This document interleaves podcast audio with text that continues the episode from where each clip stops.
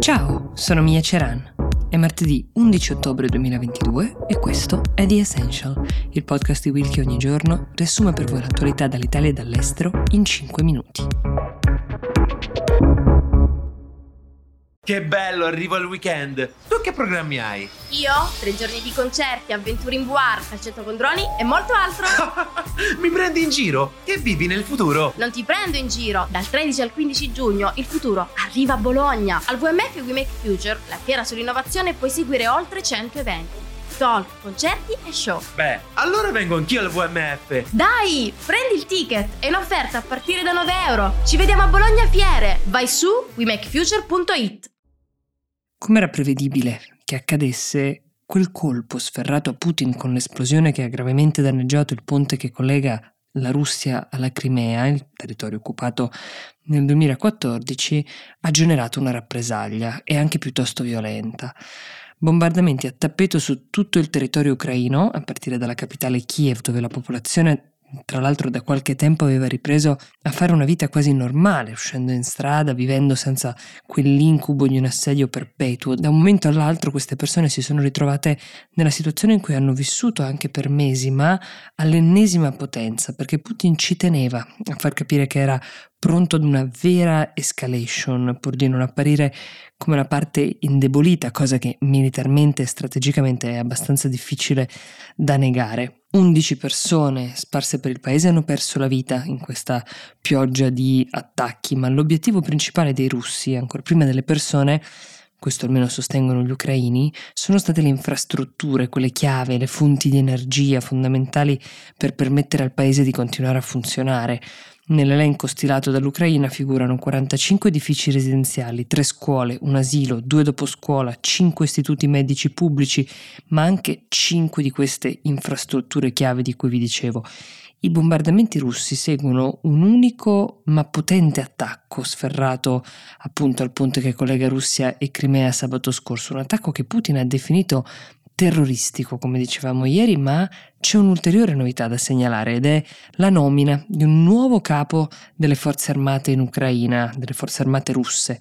È il generale Sergei Surovikin, è l'uomo che è già stato, diciamo, noto alle cronache per la sua spietatezza mostrata in Afghanistan, in Cecenia, anche in Siria, dove tra l'altro è stato lui ad ordinare di radere praticamente al suolo con i bombardamenti aerei la città di Aleppo.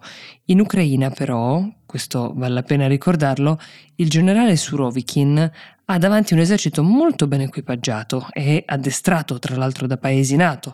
La sua nomina arriva in un momento in cui la Russia vive, come dicevamo, una crisi sia sul terreno che in termini di prestigio militare. Lui era già all'opera nel paese, ovviamente coinvolto nella guerra, però è stato uh, promosso e salito di grado anche perché i suoi predecessori sono o stati uccisi o cacciati da Putin perché considerati non all'altezza del compito e in parte responsabili uh, dell'operazione uh, non felicissima. Nel frattempo la Bielorussia di Lukashenko, grande amico di Putin come sappiamo, ha deciso di scendere al fianco del suo paese amico con delle truppe che verranno schierate al confine tra Bielorussia e Ucraina. Um, per ora c'è stato solo l'annuncio di questa task force congiunta, non è dato sapere se queste truppe siano già state schierate o dove tutto questo è stato motivato da Lukashenko con la tesi che l'Ucraina, quanto pare secondo la sua versione sostenuta dalla Nato, stia per muovere degli attacchi alla Bielorussia attraverso dei militanti radicalizzati dagli ucraini dentro al territorio bielorusso, cioè dei terroristi sul suolo bielorusso, pronti a condurre attacchi uh, dall'interno. Inutile dire che le prove di tutto questo non sono state fornite. La Polonia, altro paese che Lukashenko ha tirato in ballo su questa storia dei militanti radicalizzati eh, puntando il dito, ha consigliato a tutti i propri cittadini che sono sul suolo bielorusso, che non sono pochi, di lasciare immediatamente il paese. Ecco, solo ieri vi parlavo dell'arresto di un gruppo di teenager considerati sovversivi e potenzialmente pericolosi dal regime cinese a Taiwan. E a proposito di tensioni tra Cina e Taiwan, vale la pena anche citarvi delle dichiarazioni fatte dall'uomo più ricco del mondo, Elon Musk, patrono di Tesla, come sapete, che pur non essendo politico, abbiamo visto più volte con quanta passione entra in argomenti di natura politica e come tra l'altro generi anche delle reazioni non da poco. Parlando al Financial Times, Musk ha dichiarato che i due governi hanno la possibilità di raggiungere un accordo appetibile per entrambe le parti, creando quindi una zona sostanzialmente di amministrazione speciale per Taiwan. Piccola nota a margine, questo intervento è piaciuto all'ambasciatore cinese, ma non a quello di Taiwan, che ha voluto ribadire che la libertà degli abitanti di Taiwan non è in vendita e quindi forse neanche oggetto di negoziazione. Come ormai sappiamo, Taiwan in teoria si autogoverna, ma Beijing sostiene che l'ex colonia britannica sia parte integrante del proprio territorio e si comporta di conseguenza. Comunque la scorsa settimana Musk ha fatto di nuovo notizia postando su Twitter un sondaggio con i suoi suggerimenti per arrivare a una conclusione della guerra in Ucraina. Tra questi c'era anche l'opzione che Kiev concedesse dei territori a Mosca.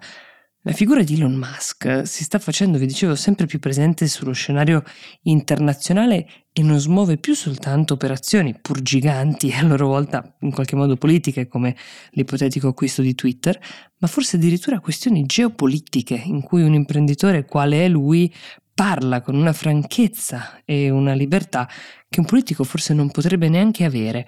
Resta però da capire se questo sia un bene o meno.